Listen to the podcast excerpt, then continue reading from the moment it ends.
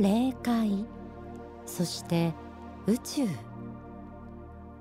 これらは私たち人間の肉体の目では見えない世界です。でもこうした世界に対して心を開くこと。そしてそこに込められた神仏のメッセージを読み取ることができるのもまた人間です。幸福の科学という宗教が霊界のみならず宇宙についてまで言及する意味についてこれまで番組では先月いろいろな形でお伝えしてきました。地球に住む私たち人間の認識がより高くなりそれに伴って愛の器を広げることが求められているということ。そしてそんな地球という星に住む私たちのこの態度を見守る宇宙からの眼差しがあるということについてもお伝えしました。さあいよいよ今週末は全国の映画館で映画 UFO 学園の秘密が公開です。UFO 宇宙人。アブダクションなどなど、えー、こうしたテーマが取り上げられてまだ私たちが知ることのない宇宙の秘密に迫るこの映画。先週は監督の今掛勇さんにお話を伺いましたが今週は総合プロデューサー松本浩二さんにお話をいろいろ伺っていきます。松本さんどうぞよろしくお願いいたします。よろしくお願いいたします。UFO 学園の秘密いよいよ全国公開、えー、改めてどんなストーリーなのか。そうですね、はい、あのまあ、主人公は5人の、まあ、普通の高校生男女なんですけれども、はい、あのまあ、言ってみればこの子たちは、えーまあ、現代を生きる普通の子、まあ、普通の子っていうのは例えばまあ高校2年生ですから、うん、そろそろ受験のこと考えなきゃなとかねそういうことに悩んだり、まあ、恋もしたり、うん、まあ、その先就職、まあ、将来何になりたいのかな、うん、でもよくわからない。でまあなんかあの楽夏休みもあって暇そうで楽そうだから学校の先生にでもなろうかなみたいなことを言ったりとかね、うん、まあ、そういうなんていうか何とも言えないこの、うんまあ、なんか燃えたいものはあるんだけどちょっと自分自身何夢とかどうやって持っていいかわからない、うん、まあ、そういった子たちなんですけども、はい、でそういう子たちがこの特別な体験をするんですね。それは宇宙人と遭遇するというような、まあ、そういう非日常的な体験をするんですけども。でそしてまあ実際いろんな星にちょっとこう旅っていうんでしょうかね。行ってくるそんな物語が展開するんですけども、はい、そうすると結局その宇宙人のことが分かるというよりもあのそうした経験を通じて実は彼ら一人一人が宇宙人の目から見た地球人というか、うん、もっと言えば自分自身の本質が見えてくる。要するに自分って何だったんだということが分かってくるそういうあのなんていうか鏡であの自分を見るようにですねあの一見こう新しい世界あの未知の世界を見ていたようでありながら実は本当の自分を見つけていくというそんなストーリーなんですね。ですんでそのまあなんかあまり夢を持てなかったような子たちが一人一人が自分の個性に気づいて自分の個性から出てくるななんていうか衝動というか自分はこんなことがしてみたいんだとかこんなことがしてみたかったんだとかでもどうせ無理だろうと思って諦めてたけどそんなことない可能性あるじゃないかやってみたいと思ったりする。そんなふうにこう生き生きとあの一人一人が輝くそんなふうなあの展開をしてくるんですね。でまあ今その最初の部分と結論の部分を言ったんですが、どんなふうにしたらそんなことにか、変化するのかっていうところが実はこの映画の見どころで、そこでまあいろんな出来事がある、まあ、そうしたことがあまあこの映画見ていただければこの子どもたち、まあ、彼らと同じように自分もまたそんな気持ちになれる、えー、そんな映画になってると思います。私もあの試写会で私も見せていただいて、はい、本当にこう今おっしゃったように自分自身の中にちょっと封印していたあれやりたかったんだやってみようっていう気になるそれ。それですか？それが一まあ大きくて、ね、まあえー、若者にもね確か見ていただきたいんですけども一番ねもちろんそれそうなんだけどでも実際にスタッフだとか、ある程度そういう関係者の方々大人の方々が見てね、もうみんなおっしゃるんですよ。なんか自分の中で眠らせていたものがの箱を開けてしまったとかね。そうですか。そしてもう一回なんか自分の人生をね、うん、もう一回考えてみたくなる。もまたなんかチャレンジしてみたくなる、うん、そういうことをおっしゃって。だからこれねまあ若い子もそうだし、まあ、大人の方もまあ一緒にねあの親子ととか、あのねあの場合によってはお孫さんと一緒とかね、そんな感じで見ていただくとこれねある意味あの同じような気持ちになれるというのかな。人間の肉体年齢ではなくって心の若さみたいなものを取り戻すことができるというんで、私ねアンチエイジング映画みたいなこと言ってるんですけどね。はい、うまいことをおっしゃいますね、はい。はい、まあアニメ映画ということですので、はい、アニメファンの人も注目しているんではないかと思います。ね。何しろねこれ、はい、キャストがものすごい豪華ですからね。声優という意味声優さんがはいもう豪華どんな方が？あのまあ大阪亮太さんとかね柿原哲也さんってあのまあこのラジオの聞きの方でご存知の方いらっしゃるかどうかわかりませんが、あのお孫さんやお子さん方が聞いたらですねみんなえっ？というような、まあ本当にもうあの女性のキャストもそうなんですけども、今まあ一番の売れっ子の人たちがあのこの声優として参加しています。はい、なるほど。あのアニメーション映画ということで先週はあの今掛勇監督にお話を伺って、まあ、宗教が作る映画というところであの今掛さん自身ももっと他にも人気の作品たくさん手がけてる方ならではのその違いの部分をね、あのいろいろとても深いお話をされてましたけれども、松本さんは総合プロデューサーとして、前作今まで幸福の科学の映画に携わってこられてます、何か貫くものっていうのは今回あるんでしょうそうですね。まあ今まあ宗教のというふうにおっしゃいましたけど、はい、あの到底ねあのこれまでの宗教というまあ鍵括弧についてる宗教という枠ではあの捉えられるものではないんですね。はい、ですからまあそのまあ幸福の科学のあり方もそうですけど、はい、あの無理やり宗教とあの押し込もうとすると理解できないことが多い。なんで宗教が政治をやるのかとか、なんで宗教が宇宙の話するかとかわからない。それは無理やり宗教という枠に入れようとするからで、そうではなくてもっとその枠を外してこうあの言おうとしていることやろうとしているることを素直な目で見た時にもう面白いことがどんどん湧き出てくるんですよ。まあ、その一つがこの映画であの実は9月26日にロサンゼルスであのワールドプレミア上映ってやったんですね。はい、世界初公開を実は、まあ、今日日本ではあの公開ですけどアメリカで先行で実はねあの初公開やりまして、はい、そのイベントもやったんですけれども、えー、あのその時に向こうの関係者とかに言われたことは、えー、とにかくねあの新しいと。もうそれがすごいあこれアメリカ人にとって、まあ、特にこのアメリカの映画関係者は、新しいというのはものすごく大切な価値なんですよ。で例えば今回の出てるディラン・マクダーモットってこのあのクリント・イーストウッドと共演したりして、まあ、向こうですごいあの有名な俳優さんですけど、はい、あの声優として英語版出てるんですが、えー、彼なんかも言ってたんだけど自分たちはたくさん映画を作ってるから大体先が読めると。うんこの「ザ・ローズ・オブ・ザ・ユニバース・パートゼロ」まあ UFO 学園の秘密ですけど、はい、これ先が読めないと。もう何度も裏切られた。今度こそこうなったら こうなるだろうこうなるだろうと思って次々に裏切られるとこんなこんな面白いものはないって。彼にとってみると先が読めないっていうのは価値あのクリエイティビティとしてすっごい価値があるんですよ。でこれはあのいろんな関係者の方が言っていてそれは前回作もそうでしたけどこのまあ幸福科学の映画の特徴はその新しさその映画の先進国であるアメリカ、あるいはまあ、UFO テーマにしてもいろんなあの話題をの映画を作っているアメリカ、ね、彼らも想像ができない、新しい話が展開するもんだからそれはもうあのハリウッドの関係者もびっくりするんですね。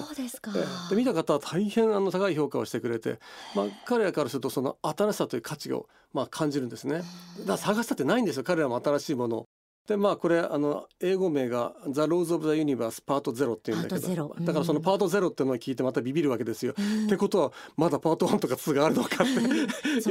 いやだからもうそれそれだけのこうふんだんにあの情報が、まあ、まあ山のようにあるわけですけど、これはあのここが決定的な差別化で、この作品の面白さで。これはやっぱりあのこの映画の制作組織をやっている大川隆法総裁がそのアイディアをこうもちろん出してくるわけですけど、まあ、この番組を聞きの方だったらお分かりだと思いますけどもいろんな角度からいろんなものを出してきますよね。はい、もうでこれは要するにその幅の広さだけではなくて奥の深さもあるので、もうある意味言い方は悪いんですがネタの宝庫なんですよ。あのアメリカの映画関係者から見てもそれは驚きでこれは一体誰がどう考えてんだということを驚かれるんですね。だこのクリエイティビティ、まあ、こういう点がまあ一つ、まあ、今回 UFO 学園の秘密のまあ面白さの実はあの裏付けになっているその分厚いその情報量というか新しさこれはもう本当にあの見逃したくないということをまあ彼らは言ってたけど、まあ、日本の皆さんにもぜひね、えー、見ていただきたいですね、今お話がありましたけれども、はい、先にアメリカで、えー、はい、上映をされましたワールドプレミア上映で、はい、えー、今のお話は、あの常にこう制作側と一緒になってる人の驚きでもあったわけですけれども、ね。はい、あの普通に一般の方々にもご覧いただいてるわけですよね。そうですね。まあ特に映画関係者とか、あるいは向こうのマスコミの人とかもあの見ていて、えー、そういった方々を主にあの招待して見ていただいたんで、あのやっぱりそのある意味見る目が厳しいというか、まあプロフェッショナルな目で見て、その上でですね非常に高いあの評価をあのしてくれてましたよ。ね、なんか声が、はい、そのようなんです。あのアメリカでの、えー、ご覧になった方々の声が届いています。Oh, it was so good. The animation was just beautiful. The space scenes were beautiful. Oh, fantastic. I loved it. This film is just all over the place. You never know where it's where it's going to take you. It's you know, deals in reincarnation and alien invasions and you know, conventional uh, high school drama. Uh, you know, it's it's it's many movies in one. I, I really enjoyed it. Do you believe in aliens? Uh, I didn't before, but after this movie, I'm starting to rethink my position. it was great. I loved it. It was fantastic. It's um, all the characters are so vibrant, and it's really interesting just to watch how the whole world unfolds.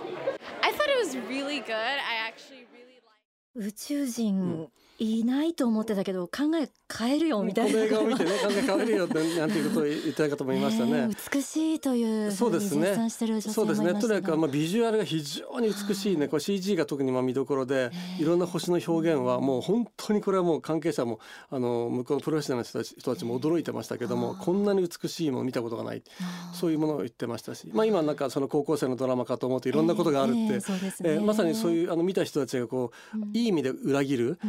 そそれをも楽しんでる様子がね、あのちょっと今伝わってきたかと思うんですけども、またいろいろなキャラクターが個性的な人が出てきますので、登場人物がねもう思いもよらないような人がね、まあこれあのまあ英語版の話でもあのジェニファー・ビールスってねご存知ですか白川さん？フラッシュダンスの方ですよね。フラッシュダンスのねあの主役やってた、まあ彼女はね今もあのアメリカでももちろん活躍しててテレビドラマの主演とかもやってるんですが、まあ彼女も今回その、えー、この映画の中に出てくるこう宇宙のですねあと総司令官役で総司令官出てくるというまあその、ね、なかなかこの、えー、贅沢というかいい味を出してるのも出出てきてますしインカールっていうねはいの役で。かもしれないです、はい、もう彼女もああのまあジェニファーもすごくそのこのインカールの役の人がキャラクターが好きで本当にこの愛のあふれる目で地球人を見守り続けている、うん、でそういったこととすごく自分の中のこう何か深いところで共感するものがあったらしくてとってもあのこの役がやれてラッキーだったというふうに言ってましたね。はい。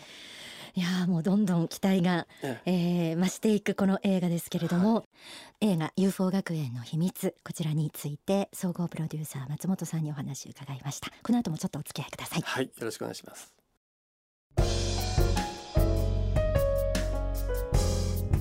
天使のモーニングコール。この時間はミニコーナーオンザソファー。今週映画 UFO 学園の秘密が公開ということで、えー、このコーナーでも映画にまつわるお話をしていきたいと思います、えー、松本さん、はい、まあ UFO のこと宇宙のこと、はい、語るにもですね、映画をこう見るにあたってもですね、はい、知っとくといいよという言葉もあると思うんですけれども、ね。はい、えー、例えばコマーシャルでも流れてますアブダクションっていう、ね、これはどういう意味なのか、そうですね。これはあの、まあ、宇宙人に誘拐されることをね主にアブダクションって言うんですけど、アメリカではものすごい数そういう事件が起きていて。うんでもあの社会的問題でもあるわけですけども、えー、そういったアブダクション体験というものをあのされてる方も多いんですが良い体験もあればあまり好ましくない体験もあればいろいろあってその実態がはっきりしてないんですね。はい、その辺もそのそもそも宇宙人っていうのはその良いものなのか悪いものなのかこの辺もあのアメリカでも議論になっていてだからそのアブダクションされる目的が何なのかもわからない、で相手はどんなものなのかわからないっていうあたりが今そのあるという前提でそれが相手がわからないというのがアメリカの状況アブダクションの状況。まあ、この映画の中では実はそのアブダクションはあの良い宇宙人もいれば悪い宇宙人もいてそれぞれ別な目的別な理由でアブダクションすることがあるみたいなことまで明かされていて、まあ、この辺がまた相当新しいんですけどね。はいで他にもウォークイン、はい、ウォークインって何でしょうか？そうですね。これもあの、まあ、宇宙人があの、まあ、地球に入ってくるやり方なんですけどもその、まあ、宇宙人の格好をして入ってくるとちょっとなかなかあの、ね、目目立ってしまいますんでいくつかの入り方があるんですけどそれ一つには人間の体の中にこう自分の魂を入れてそしてまあ言ってみればちょっとこう乗っ取る形というこういう行為をウォークインっていうんですね。でこれが、まあ、この映画の中でも出てくるんですけどここで一つポイントがあるんですけどその魂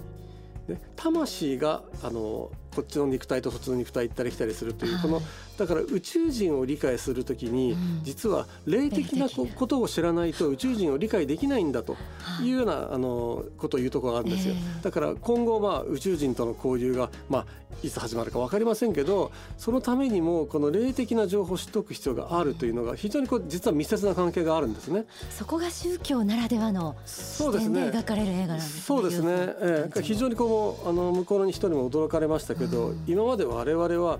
地上とスピリチュアルな世界霊界世界を描いたドラマは見てきたし作ってきたと、はい、であるいは地上と宇宙人を、が重なり合うようなドラマを作ってきたと、えー、でも地上と宇宙人と霊界が一つになって一つの世界を作ってる映画というのは見たことがないと。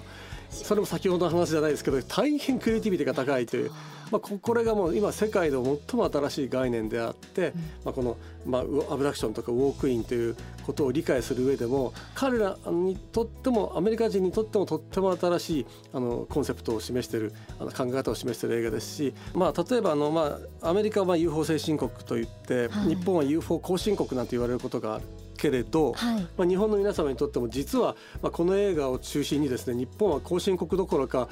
世界の最先端行ってるんだぞと いうことをね証明する映画にもなってますよ。はいそういう意味では毎週天使のモーニングコールを聞いてくださってる皆さんには霊的知識が備わっているので、はい、余計に UFO 学園の秘密は楽しめる面白いと思いますね。スムーズにどんどん理解が深まっていく、はい、その多重構造性というかねそれがよくわかると思いますんでね。えー、あの本当これあのラジオお聞きの方でしたらね、はい、本当あの人の2倍3倍楽しめると思いますねこの UFO 学園の秘密映画が。映画をより楽しんでいただくための本も発売されています。UFO 情報最新ファイル宇宙時代がやってきた、えー、こちら。それから、えー、さらに宇宙の方に関しての、えー、本はですねザ・コンタクト、えー、こうした本も出ていますので興味のある方ぜひ開いてみてください、えー、松本さん今日はありがとうございました。はい。ぜひご覧ください。ありがとうございます。それではここで大川隆法総裁の説法をお聞きいただきます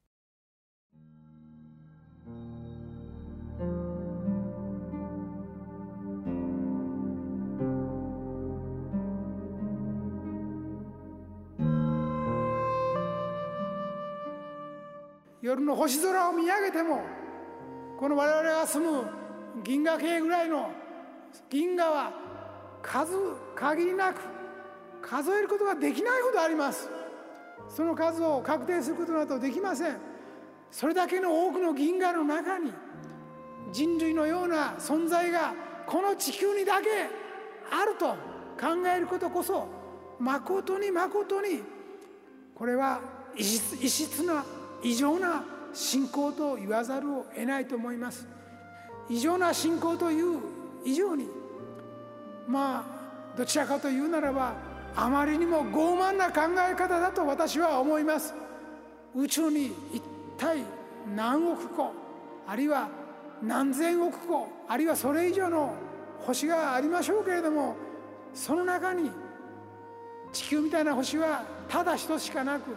人類は地球人だけだと思っているならその考え方は間違っていますよということを私は申し上げたいんです。我々は宇宙の中に浮かぶ小さな地球に住む小さな生命体ではなく宇宙には数多くのそうした神に対する信仰心を持った人たちが存在しているということを私は述べておきます。それはやがて実在化し皆様方の前に姿を現し皆様方に交流を求めてくるでしょう。その時は迫っています。その時のために私は教えを説いています。嘲笑う方もいるでしょう。しかしその前に心をどうかお開きになって素直な心でもって受け入れてください。今まで学んだことがないはずです。知らないだけなんですから。知らないことによって善悪を裁くのはやめましょう。真偽を裁くのをやめましょう。未知なるものを受け入れましょう。未知なるものの中に未来は確かに開けていくんだということをどうか信じていただきたいんです。